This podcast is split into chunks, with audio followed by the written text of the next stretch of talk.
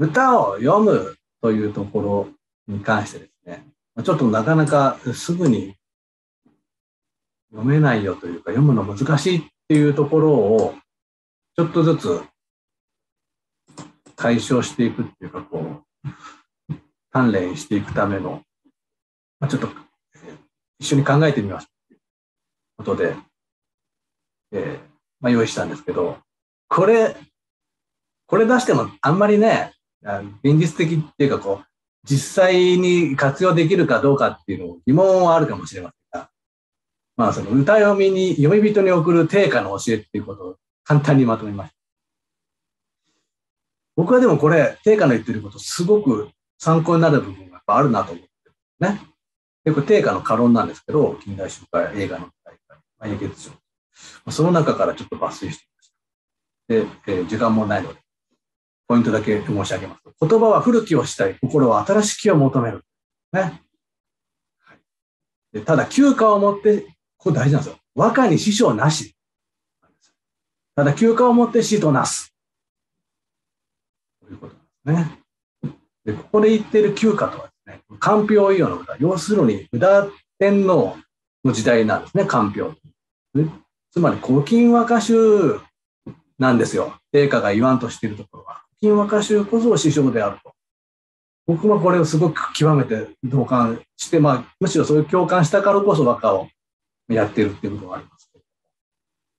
で歌の大事は言葉の容赦にてはべるべし。言葉なんですね。言葉の大、えー、強弱大小を候べし。先ほどもありましたよね。こうビッグワードを使いすぎると、やっぱり歌としてはいい歌強弱をつけて、どんどんどんどんこうね、上の句か下の句に向かっていって、バーンとこう大きい歌を、まあ、言葉を使って印象を付けるということも大事であるんですが、えー、その言葉、心と言葉、これ、貫之の時代から言われてますね。大和歌、人を心を種として、よろずのことの葉となりにけりなんですが、まあ、定家もですね、それを、まあ、定家だけではなくて、その歌人たちはずっとこう、心と言葉という2つをですね、和歌の肝に置いていた。で、この心と言葉は、2つの鳥の猿の翼のごとく。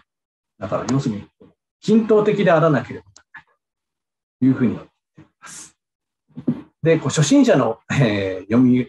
方についてですね、お父さんがこんなふうに言ってましたよって言って、早らかに読み習いべし。要するに、あんまり悩んでもしょうがないから、まあ、とりあえず読みなさいよということですね。あんまり悩みすぎちゃよくない。初心者の頃は。ね。でもう一つ、歌の5文字はよく真して後に、後に置くべき。実はこの、食5文字、読の5文字のことですね。要するにですね、この多分言いたいこと着想は下の句にもちろん大体置くべきだと。ね。自分の一番言いたいこと。それが決まってから、次、この出だし、ここも大事ですから、これをね、よく思案して、実はその、最初から出し言葉を構成し、すべきかと思うかもしれませんが、そうじゃなくて、むしろ最初の文字は後に置くといったことがポイントですよなんてこういうふうに。で、まあちょっとまあまとめますとですね、えー、やっぱり和歌を作るっていう意味で、現代短歌じゃありませんよ。和歌やるんですっていう時に何が一番肝になってるか、それはなぜ和歌だと言えるかというと、古今和歌集的な視座があるかなしかっていう。ね要するにこの言葉と心、言葉には表現の技法であったり、さっきは言ったら、えー、言語とか習字法でもありますし、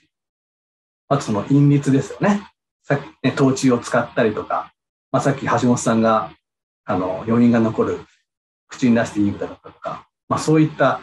えー、言葉の部分と心はですね、まあ、その心っていろんな意味があるんですけど、例えばその映画する態度、正座して読まなきゃならぬとか、こういうことを言う、陛下も言ってるんですけど、まあ、それだけじゃなくて、いわゆる着想なんですね。この自然に感動した、まあ、その時の歌をどう読んでやろうかっていうとこの着想の部分。この二つがまあ大切ですよ。ただ、こうは言っても、じゃあそれで読んでくださいって言っても、なかなか難しいんですね。で、この場でちょっとやってみようと思っていうことなんですけどアイディア、まあ、歌を作ってください。毎月一遍歌会やりますよって言って、歌を、じゃあ読みましょう、作りましょうって言った時に、なんかこう、ひらめいたと。いい風景であった、ひらめいた。っていう時に、それをじゃあどう歌にするの？っていうところ。で、あの皆さんにメールで送ったのは、この、例えば、散る花っていうお題に、えー、を設けたとき、まあ、4つほどその散る花について着想を思い浮かびました。えー、一つ、散る花に儚い夢を重ねて、その花びら、ちらちらと、ひらひらと舞い散る花は私の涙ということで一種ね、先ほどありましたよね。これ実はその、散る桜村、我が涙なりけ、まあ、こういったことで歌にしていただいた。2番目、花をなくした枝の隙間から見える青空。ね、こういったところに、ああ、季節が変わりゆくっていう、そういった瞬間もあるじゃないですか。これをどう歌にする ?3 番目、桜が一面に咲いて雪のようね、この雪を、あ、花を雪に見立てるいうのは和歌でも上等的なんですけど、まあ、そこからさらにもう一歩進んで、もしかしたらまた冬に戻って、また春が来るんじゃないかっていうような、こういったね、えー、心境もある。4番目、花がひらひらと、時が止まるような、のどかな感覚ですね。こういった着想を得て、どのように歌にするで、えー、歌にするまでの過程、僕なりに考えてみました。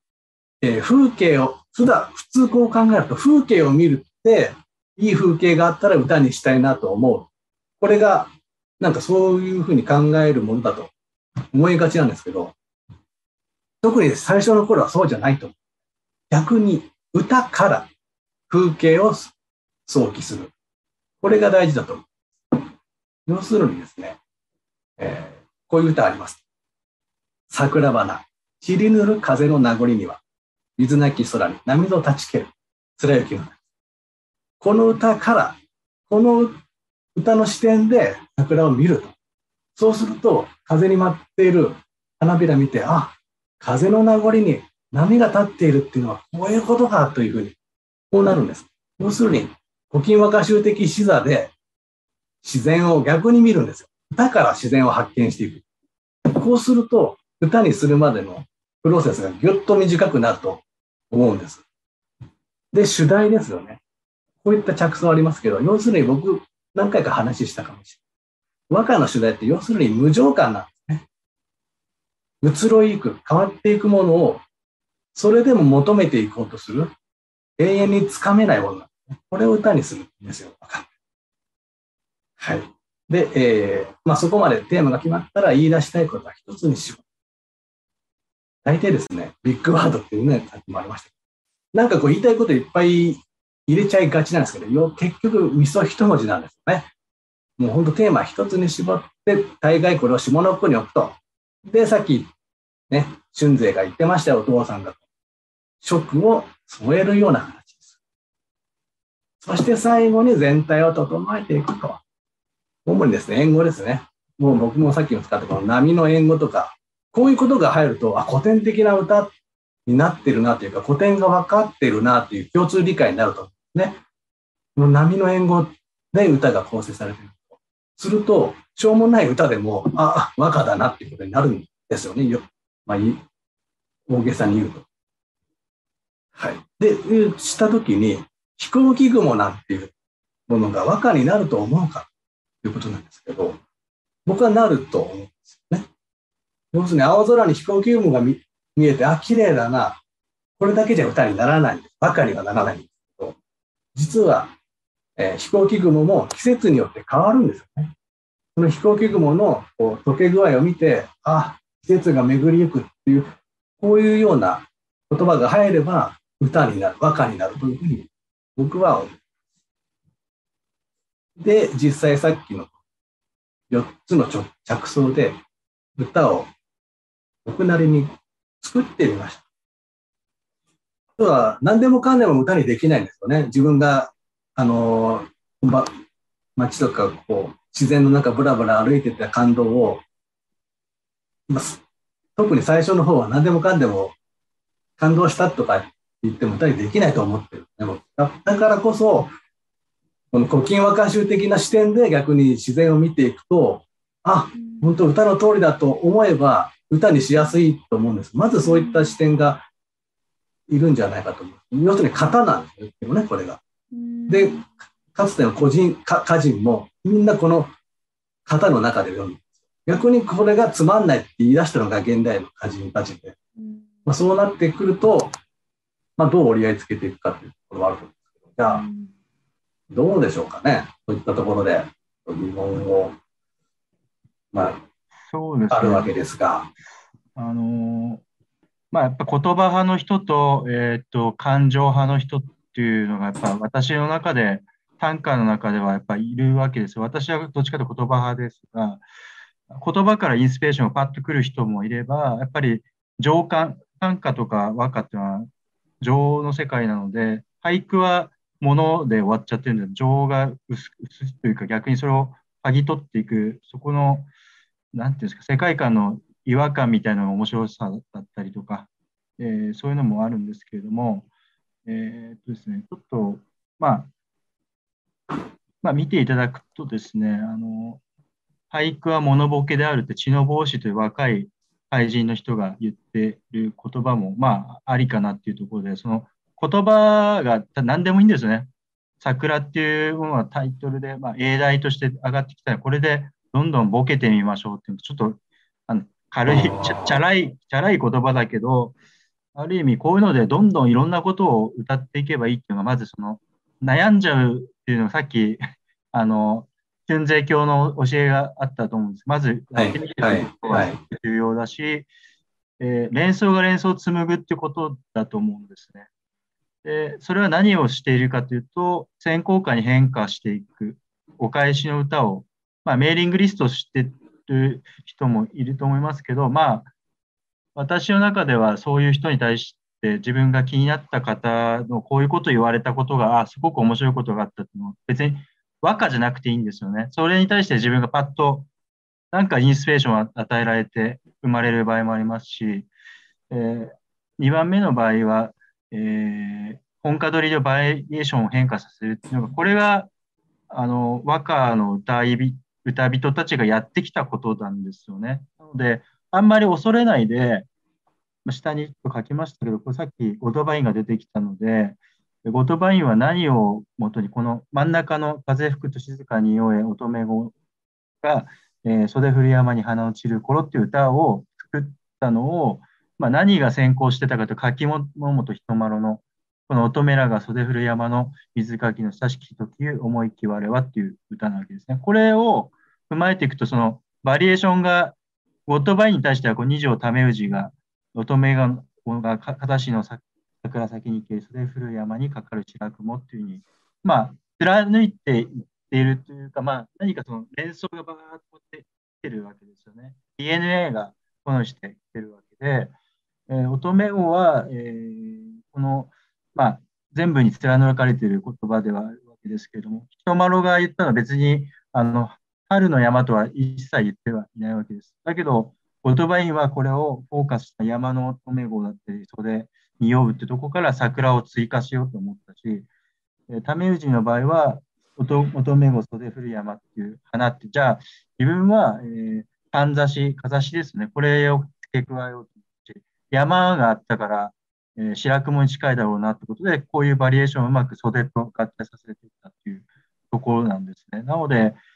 自分の、まあ、1番と2番ミックスさせて、自分の好きな歌人、あ現代歌人はやめた方がいいと思いますけど、和歌なので、あの、自分がこの方が好きだなっていう作者を、その、ウッチー先生の著作にも、あの、歌人ごとのあのチャプターを書いている本も出てますんで、そういうのを見ながら、あ私この人好きだなっていうのをファン作ったらいいと思うんですよね。一番モデルを一人の歌人、あるいは歌人の集を、まあ、買うというか、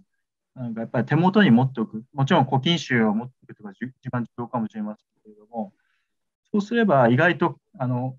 すんなりこういうふうに変えてみようかなってところでやっていくともう、なんかテクニックが次第に身についてくるはずなんですね。ありがとうございます。勉強になります。僕はあの、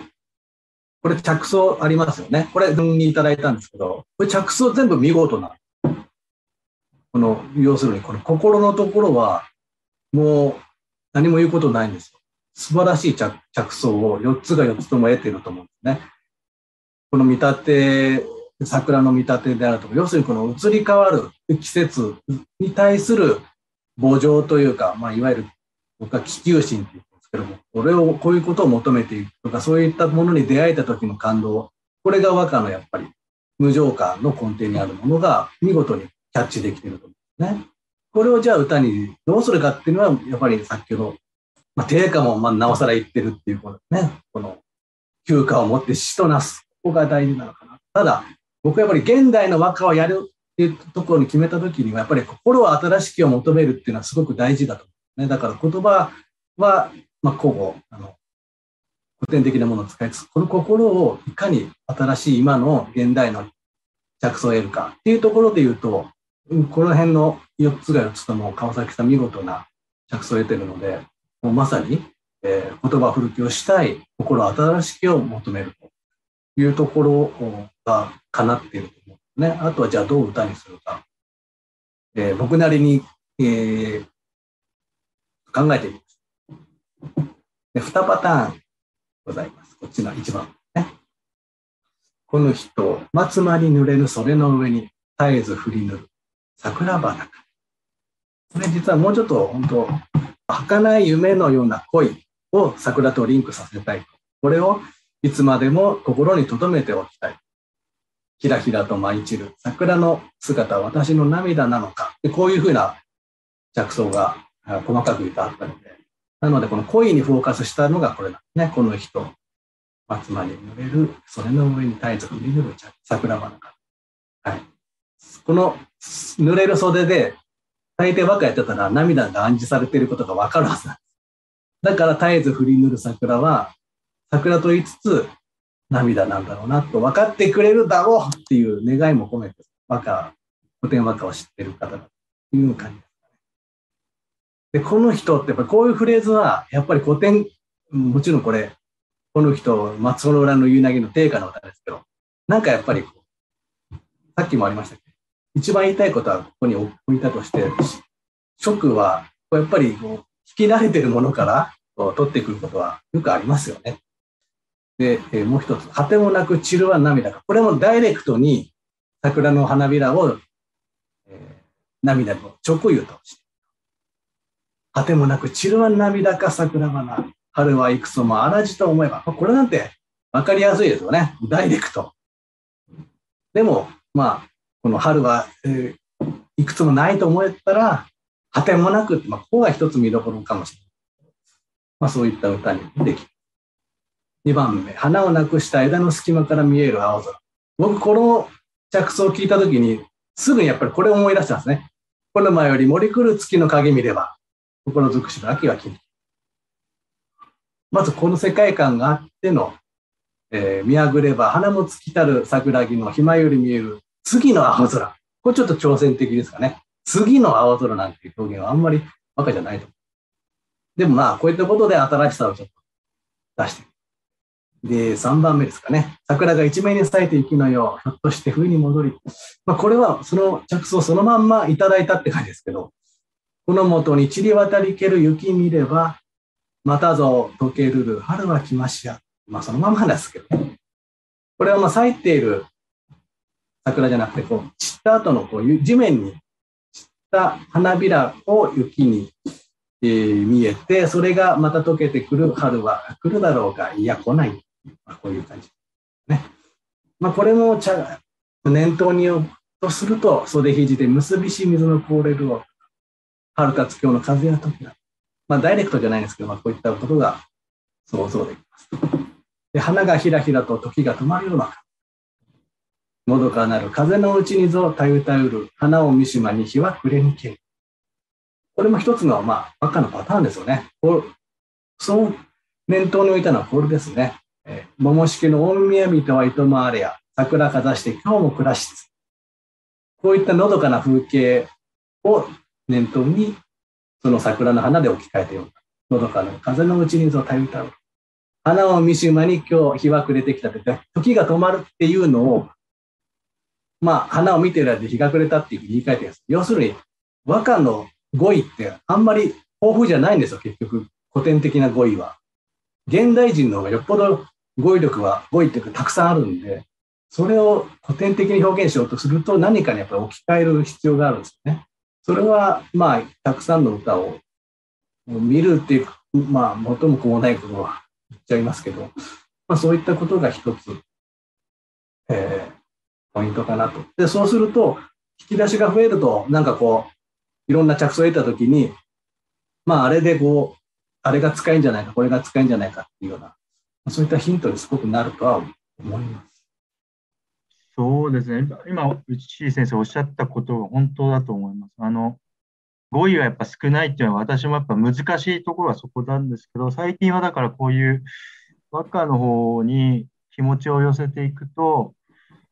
何ですかね、あの、現代短歌を私歌ってるゆえに、すごく自由に気持ちよくなるというか、揺れ戻しがすごくね、やりやすくなってる気がするんですね。あの、表現が現代の方のやつだとものすごい自由度が増してきているので、そういう意味では、まあ、私はたまたま両方俳句もたまにやるぐらいですけど、そういうのがあのものすごくエッセンスになってるので、ワッカーのやっぱりこのタイトな中でどういう言葉を選ぶっても本当に些細なところで皆さん、ね、あの歌合わせなんかその、アンジーがいててものすごいいいことやってきてるわけで繊細なんですけどでもその繊細さっていうのはもうだんだん作っていけば出てくるはずなので、今その客層ってお話だから、まあ、まずはこの、今本当に今日いい、めちゃくちゃいい時間だと思うんですね。これ、これ聞けるってめちゃくちゃ今日、あの、普通ここまで教えてくれる方いません。あの、普通の短歌の回でも。あの、それは言えます。あのなので、えー、まず本当に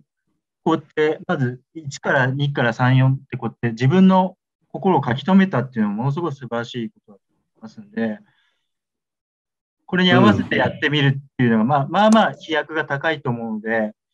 それだったら私が言ったように本家取りを考えていくとかのが、まあ楽、楽って言うとあれですけど、ずらしをしていくっていうのが、まず型を覚えるにはいいかもしれないですし、でも、1番、2番、3番、4番に自分が載せたい言葉を当てはまっていくのは、じっくりやっていくと、ものすごくこれ勉強になると思いますね。少しずつではあるんですけど自分の中でやっぱりそのこの歌会の存在というか和歌の存在がやっぱりその日常、まあ、その季節を感じながらこう日常を過ごすっていう何て言うんですかねそれこそその今回の桜がち、まあ、3月尽きるっていうテーマがあってその季節をすごい自分が敏感にその何て言うんですかね。こう歩いてる時とかも、うん、その自然の移ろいっていうのを見てすごいあいいなって感じることがすごい増えてきたことその日常の変化が自分にとってすごいあの素敵なことだなって思ってるのですごいありがたいなと思います。多分一番大事なことかもしれない、ね、うん、もしかして歌に残すっていうことよりもそういうふうに自然に触れるいう心持ちの方が和歌を学んでる意味があるかもしれません。すごい意味を感じてます。はい、ありがとうございます。ありがとうございました。